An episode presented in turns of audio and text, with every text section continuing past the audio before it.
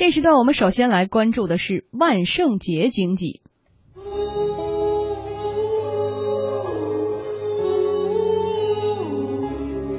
在一个月圆晚上，有一堵古老的墙，幽灵在四处奔忙，蜘蛛在墙角张望。无人的这套吟唱，吟唱，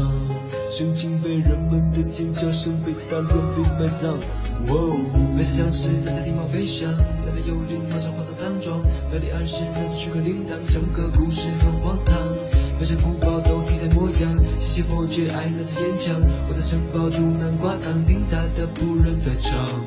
我爷爷小的时候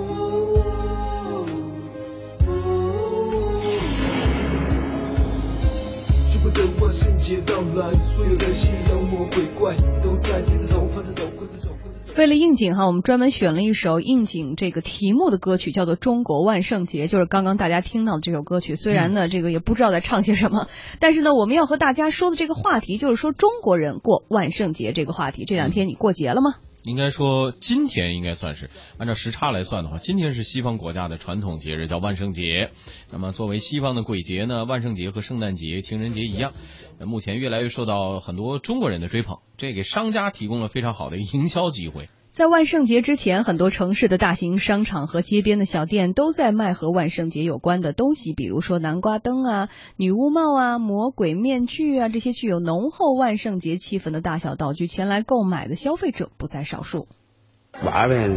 给朋友装扮的，现在就是买了那个披风，还有那个呃僵尸牙，呃还还差很多，反正。学校里有活动，给小孩买一些斗篷，还有买个面具。我们是餐厅买的，万那个银泰城就会有一个主题的。我觉得张毅可能会参加这样的活动，因为你的孩子正值这个小学嘛，一般都是学校会组织，所以我看到很多的妈妈爸爸在朋友圈里都在给孩子掏南瓜，学校会南瓜灯我看。好都是幼儿园这个级别的。呃，学校也会组织，然后现在组织比较多的是那种呃亲子类的教育机构啊比如说那个英语培训啊，美术培训呢他正好借这个时间呢，因为这种这种节，他应该是小手拉大手，就小孩带着大人去参与的。嗯那么很多这种英语培训机构的话，他用利用利用这样一种节日，其实也是很好一种营销，嗯啊，很好的这种场景这种营造。我就参与过，每年都参与。这今年的话，基基本上。提前半个多月给孩子道具都买好了，独眼龙用那些东西啊，嗯然后披风啊，然后各种那个玩具啊、披风这些东西，小孩啊，我觉得嗯我们大人参与的更多时候就是一种参与，然后陪着他一起玩儿，仅此而已。嗯因为小孩子嘛，他有这个做恶作剧这种喜好，嗯啊，比如前几天从学校回来，打开了铅笔盒，发现铅笔盒里面铅笔盒里全是什么？全是小虫子。啊，然后昨天晚上我睡觉的时候，发现我被窝里放了一只螃蟹。真的，他对，他就喜欢，哎，他就？喜欢这个，他就喜欢恶作剧嘛。嗯他就喜欢看到你哎惊呼一下、尖叫一下那种、那种感觉，嗯对吧？特别他妈妈看着螃蟹之后吓一跳那种感觉，他就特别开心，满就特别开心，有恶作剧这种传统。但是我觉得对孩子来说呢，我也提醒他，就是你不能把这个东西呢带到学校里面去，嗯啊，你不能拎个螃蟹然后放在女同学那个那个书包里，这种恶作剧对，爸爸小时候干的事，你现在别干了。啊，可以适度，可以适度，但是不能过度啊，就是这样的一种方式。所以，对于孩子现在这种参与这种呃国外，其实他的初衷是鬼节嘛，这种状态，呃，你作为一个父亲，刚好适龄儿童的父亲，你还是比较乐于乐衷于孩子这种参与感的，是吗？对，可以适度，不要过度，这是我基本观点。因为现在就是很多这个英语的培训机构也参与，我也也也主导这样的活动，我觉得倒还好，总体来好。因为什么呢？就是在孩子参与过程都是外教带来来参与这种活动嘛。那么参与过程之中，孩子们也会有一些互动，用英语做一些交流啊，啊、玩一些游戏啊，一些体验啊。这样的话，他也会学一些口语的东西啊。比如说前几天考我，呃说幽灵的英语怎么说？哎，我也就卡壳了，他他一下就很流利的说出来了。就是参与这个活动知道幽灵是 ghost 的是吧？这样一个单词，就在那个活动上知道这样一个单词了。嗯那我觉得对孩子来寓说，教于乐嘛。可能也是一种收获吧。对，啊而且其实我们是主张任何的呃节日啊，都是应该有仪式感的。而在这样的节日里，其实孩子是真的是最高兴的。嗯嗯呃，我就多问一句啊，嗯呃，将比如说咱们传统的中国的节日以后，你的孩子会有特别这种愿意参与的这种感觉吗？或者说有意识的去让他参与某些活动的？我觉得这就是中国的节日和西方节日很大的一个不同。我们大部分的节日这种参与感其实并不是特别多的。你比如元宵节，你怎么参与啊？大家一块包弄个元宵啊，你那个粽子节，你给我弄个粽子，包包粽子。对对对，这种呢还好一点。这你不是元宵节那参与感相对弱一些，但是西方节日不同，西方很多节日里面它有这种集体参与和集体狂欢的这种成分在里面。还有一点是。我们的很多节还是传统的，比如只是简单单纯的跟吃有关系啊，或者比如说大家饮食亲情，不还有对亲情，还有就是它的呈现方式载体是非常的传统的，对静态没错，说的特别。就国外的很多像万圣节，如果我们一讲不给糖就捣乱，孩子们穿的妖魔鬼怪的到各个家去敲门，因为他们都是那种独栋小房子嘛，敲门，然后就是说不给糖就捣乱，大家都准备好，就是他很多的这种想象力和孩子这种释放天性的这个过程是我们没有的。它是个大的 party，你比如在学校里面，很多时候也参与过过这种万圣节，美国就我哈我见过。那夜里真是挺吓人的，有的人青面獠牙的这种，它是一种群体的大的 party 这样一种方式。而且西方的话，这种万圣节以成年人为主，而不像我们国内现在可能小孩参与的可能面可能更大一些，小手拉大手这样一种模式。对，所以并不是说我们没有节日，或者是大家不想参与，更多的是这个参与的载体和形式可能要更符合集体参与感哈和互动性。我们再来说一下，在万圣节最高兴的肯定是孩子，像我们刚才嘉宾张毅讲到的那样哈。西方传统是怎么样的呢？万万圣夜的主要活动。就是不给糖就捣乱，小孩呢可以装扮成各种的模样，逐门逐户的按响邻居们的门铃去要糖，一定要大叫要尖叫，不给糖就捣乱，就能收获好多糖。当然了，在中国，这个小朋友们不会在晚上出去要糖的，啊，大多数是在白天参加学校或者是幼儿园的活动，尤其是很多幼儿园对这个欢乐的洋节相当的重视，还要组织各种活动。那么家长呢，也要和孩子进行这个，呃。道具、服装、各种采买，他家长最辛苦了。节目排练，所以使得这个万圣节有点成为了第二个儿童节的意思。啊，就会准备一些服装，啊，然后帽子啊、眼镜啊，然后一些啊拖把呀，还有那些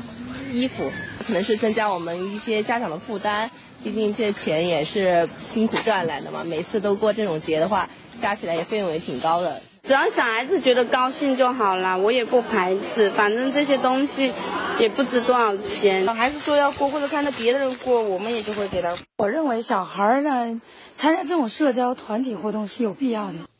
有家长反映啊，老师给家长布置了任务，要给孩子准备一套万圣节的服装，以备出席万圣节晚会。而某幼儿园的园长就表示说，他们每年都会举办万圣节活动，幼儿园的孩子们在这一天啊，会身着各色万圣节服装，比如说小巫师、小僵尸、小幽灵、蜘蛛侠等等吧。呃，和家长一起参加园区举办的万圣节走秀活动。嗯，所以。一般来说，万圣节装备多是由孩子自己挑选自己喜欢的啊。男孩子呢就比较偏爱那种恐怖的面具呀，什么獠牙呀、假蛇呀、假枪啊。女孩子更多是还是什么南瓜灯、斗篷、巫师帽。另外呢，还有很多这种所谓吓人的玩具啊，比如说碰一下就会发出怪叫的骷髅头啦，打开电动开关能爬行的黑蜘蛛啦。当然，对于这些恐怖玩具，嗯，居然还是有很多成年市民都表示不太能接受。我觉得这个卖恐怖玩具对孩子就是影响很不好，因为有些孩子吧，他看着这个以后，他不知道怎么，他会拿这些东西会吓唬别的孩子，也会产生一些危险。这可能是西方的节日，他们习以为常的。如果放在中中国话，冷不丁的出来一个这样的人，可能会很吓人吧。街面上有一些这个玩具做的太过的这种逼真和血腥，我觉得可能咱们成人看起来都可能有点这个接受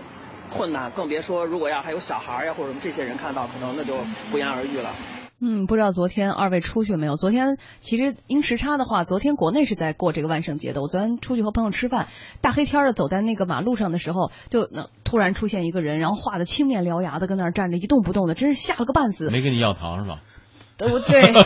没有，我跟他要糖，不给糖就捣乱。不，所以说很多时候其实这样的一个载体，可能国外是不是习以为常了？而对于很多这种家长的担忧，是不是也多虑了？如果我们呃每年都过也习惯了，会不会也就不会有这些问题了呢？你看我们的习主席不还说吗？说中国孩子最大的一个问题和不足就是不玩的时间太少了。嗯，然后我觉得就这样一个节日，能够让我们的孩子能够去。会玩、敢玩、能玩。喜欢玩，我觉得也是一个好事，而且有点释放天性的意思。对，因为小孩子他天生就是喜欢搞一些小动作，喜欢搞一些小的一些小闹剧啊，甚至是以以以这个戏弄为乐这样一种这样一种一种一种风气在里面。那么小孩子嘛，我觉得还是应该是一种宽容，而不是一种纵容。那适逢这样一种节日，当然商家来说呢是各得其所，商家是通过这样一种方式实现一种营销啊，产品的售卖是一个方面。那么还有就是亲子的一种互动，像英语这种培训机构啊，很多这种呃早。教机构啊，呃，这种机构，还有就是说的很多主题营销啊，比如说那天的话，酒吧啊，这种呃，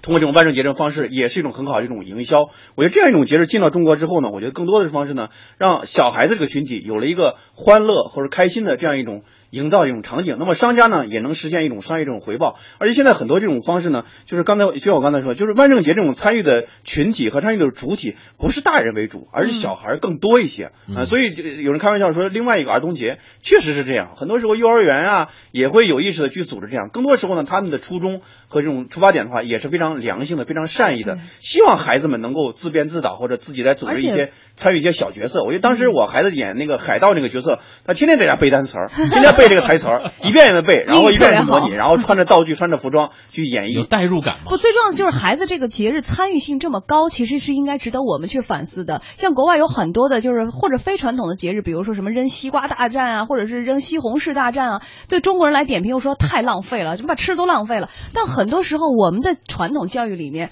有时候会有点压抑这个天性，尤其是孩子爱玩爱闹的天性。我们一年到头都不让孩子做个恶作剧，我们什么都是小动作。对啊，我们我们设想一下，就是我们。的孩子一年有几个能够释放自己天性的节日？可能就是六一了。对，而且有的六一很多时候也是有约束的，还中规中矩，要戴红领巾，要搞什么仪式？它不是一种个性这种释放，而是一种集体这种仪式。而是一种仪式感。你看，我们看很多动画片上，对于“捣乱”这两个词的这个含义的延伸是非常长的。这是在人的天性里面就是有这样的一个过程的。呃，但是这样的过程在平时呢又不能够随意的这样做，就像你刚才说的，不能跟女同学这样做啊，不能这样，各种不能，最后压抑的大家都在一个约束的框架里。后来很多时候人们说中国人长大不会玩了，看见老外觉得哟这么开心，怎么怎么可能呢？所以说有了这样的一个活动，反而说因为有这一天的释放，我其他三百六十五天我能不能反而我就等了嘛，等到这一天再释放，我其他几天我压一压抑，我不欺负女同学。国外这种教育也是玩，也是寓玩于教这个过程。新西兰它的小学教育在国世界上排名前几位，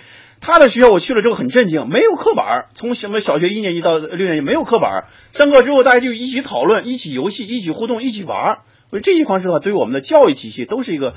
一个影响和一个冲击。对，有多会玩哈？我们经济之声的评论员老陶今天就给我们讲述了他有一段啊，在美国亲身经历这个万圣节的当时的现状。去年的十月三十一号，正好我在拉斯维加斯，真是觉得美国的那个万圣节的文化确实太嗨了。所有的人你都感觉都奇形怪状，都妖魔鬼怪，怎么神道怎么来。而且他们就是非常自然的，就是在酒店里打扮好之后，因为很多到拉斯维加斯也是去玩的，那么他们也大部分都是游客，但是都全套的装备，各种装备。我有时候都不知道他那个眼睛啊发绿光，那个绿光是怎么弄的？还有这个血滴子，就是人化成白的是能够理解。但是那个雪怎么怎么画上去的？我觉得特别不不可思议，而且各种穿戴，就是感觉觉得这些人真的非常好玩。嗯，现在刚才说的那些玩法在中国也开始有了，比如说这个时候呢，有的朋友会打扮成叫这个。僵尸啊，这个中国的那种僵尸模式啊，在街区内摆各种 pose，而且抢占一家餐厅啊，十分正经的准备开餐吃饭。有的呢也会打扮成其他的妖魔鬼怪啊，到路边来吓朋友。很多商家还组织了大型的 party，要求参加活动的顾客按照万圣节传统进行装扮。有条件的商家呢，还在自己的店里搭建了搞怪鬼屋，还有乐队，呃，还有魔法师的表演，万圣节鬼脸造型、万圣的集市这些活动相当热闹。嗯许多的游乐场也推出了叫恐怖主题吧，相关的什么夜游鬼岭啊，到孤魂相伴呐，再到什么鬼屋寻踪啊，各种各样惊险项目来满足消费者的冒险欲望，进一步刺激消费。除了线下活动，很多线上的公司也是不甘寂寞的。例如，某些手机 APP 呢，提供一键化妆成万圣节鬼怪这些功能，让那些没时间或者精力去参加派对的人们，假装自己也在过万圣节，从而抢占消费者的市场。各大旅行社以及在线的旅游网站也凑热闹哈，推出了各类的万圣节的旅游线路。是因为这样的一个节日，这样的一种商机，然后带动了一批一批的这种想象力。呃，我昨天就看到朋友圈很多人画了非常好的万圣节的鬼妆，我说怎么这么能干？后来我才知道，原来真的是一个手机的美妆的软件，然后一键就给你画好了。没有参加，但是你想大人的心理，我们揣摩一下，他都愿意在朋友圈去分享，好像他在参加一样，这成为了一种潮流，成为了一种我不可或缺的，我好像融入了这种主流的娱乐方式的一种方式。另外，像我们刚才采访到，你看老陶他亲历了那个美国的万圣节的那个大游行，当时我还看他朋友圈在刷屏那些照片。真的让人感觉说，那个想象力其实是我们也有的，很多时候没有敢释放的。对，我们现在已经进入一个休闲经济，我们的节日可能更多了。但是我们真正，我们回想一下，我们更多的节日我们在做什么呢？疲于奔命啊，从这个点到那个点，然后疲于或者就买东西、卖东西，包括马上到来这个双十一，我觉得它更多的时候也是一种物欲的节日，而不是一个心情释放的这样一种节日。像万圣节那样，能够让孩子也好，家长也好，能够在一起，能够释放一些天性，能够开开心心、快快乐乐的体现一些所谓的那种童真和开心这种成分。你像那个双十一，那去年的话大概卖了五百七十一个亿啊，最初二零零九年大概五千多万，我觉得它已经成为一个。营销的节日，或者说卖东西的一种售卖的一种节日，而不是一个欢乐的节日，或者说更多时候能够让我们能够体会到更多快乐因素的这样一些节日。我觉得这样的话，能够让节日这个因素能够回归到快乐，能够回归到节日的一种本心和初衷。嗯，而且我们是不缺节日的，我们是不缺节日更美好的内涵、更深刻的含义的。我们有太多的亲情、友情、爱情的节日，而我们居于传统的这些方式，让越来越多的人没有了参与感。所以说，怎么样让这些传统的节日变成时下的一种像我们刚才说的刷屏的这种流行的存在，可能要发挥更多的想象力了。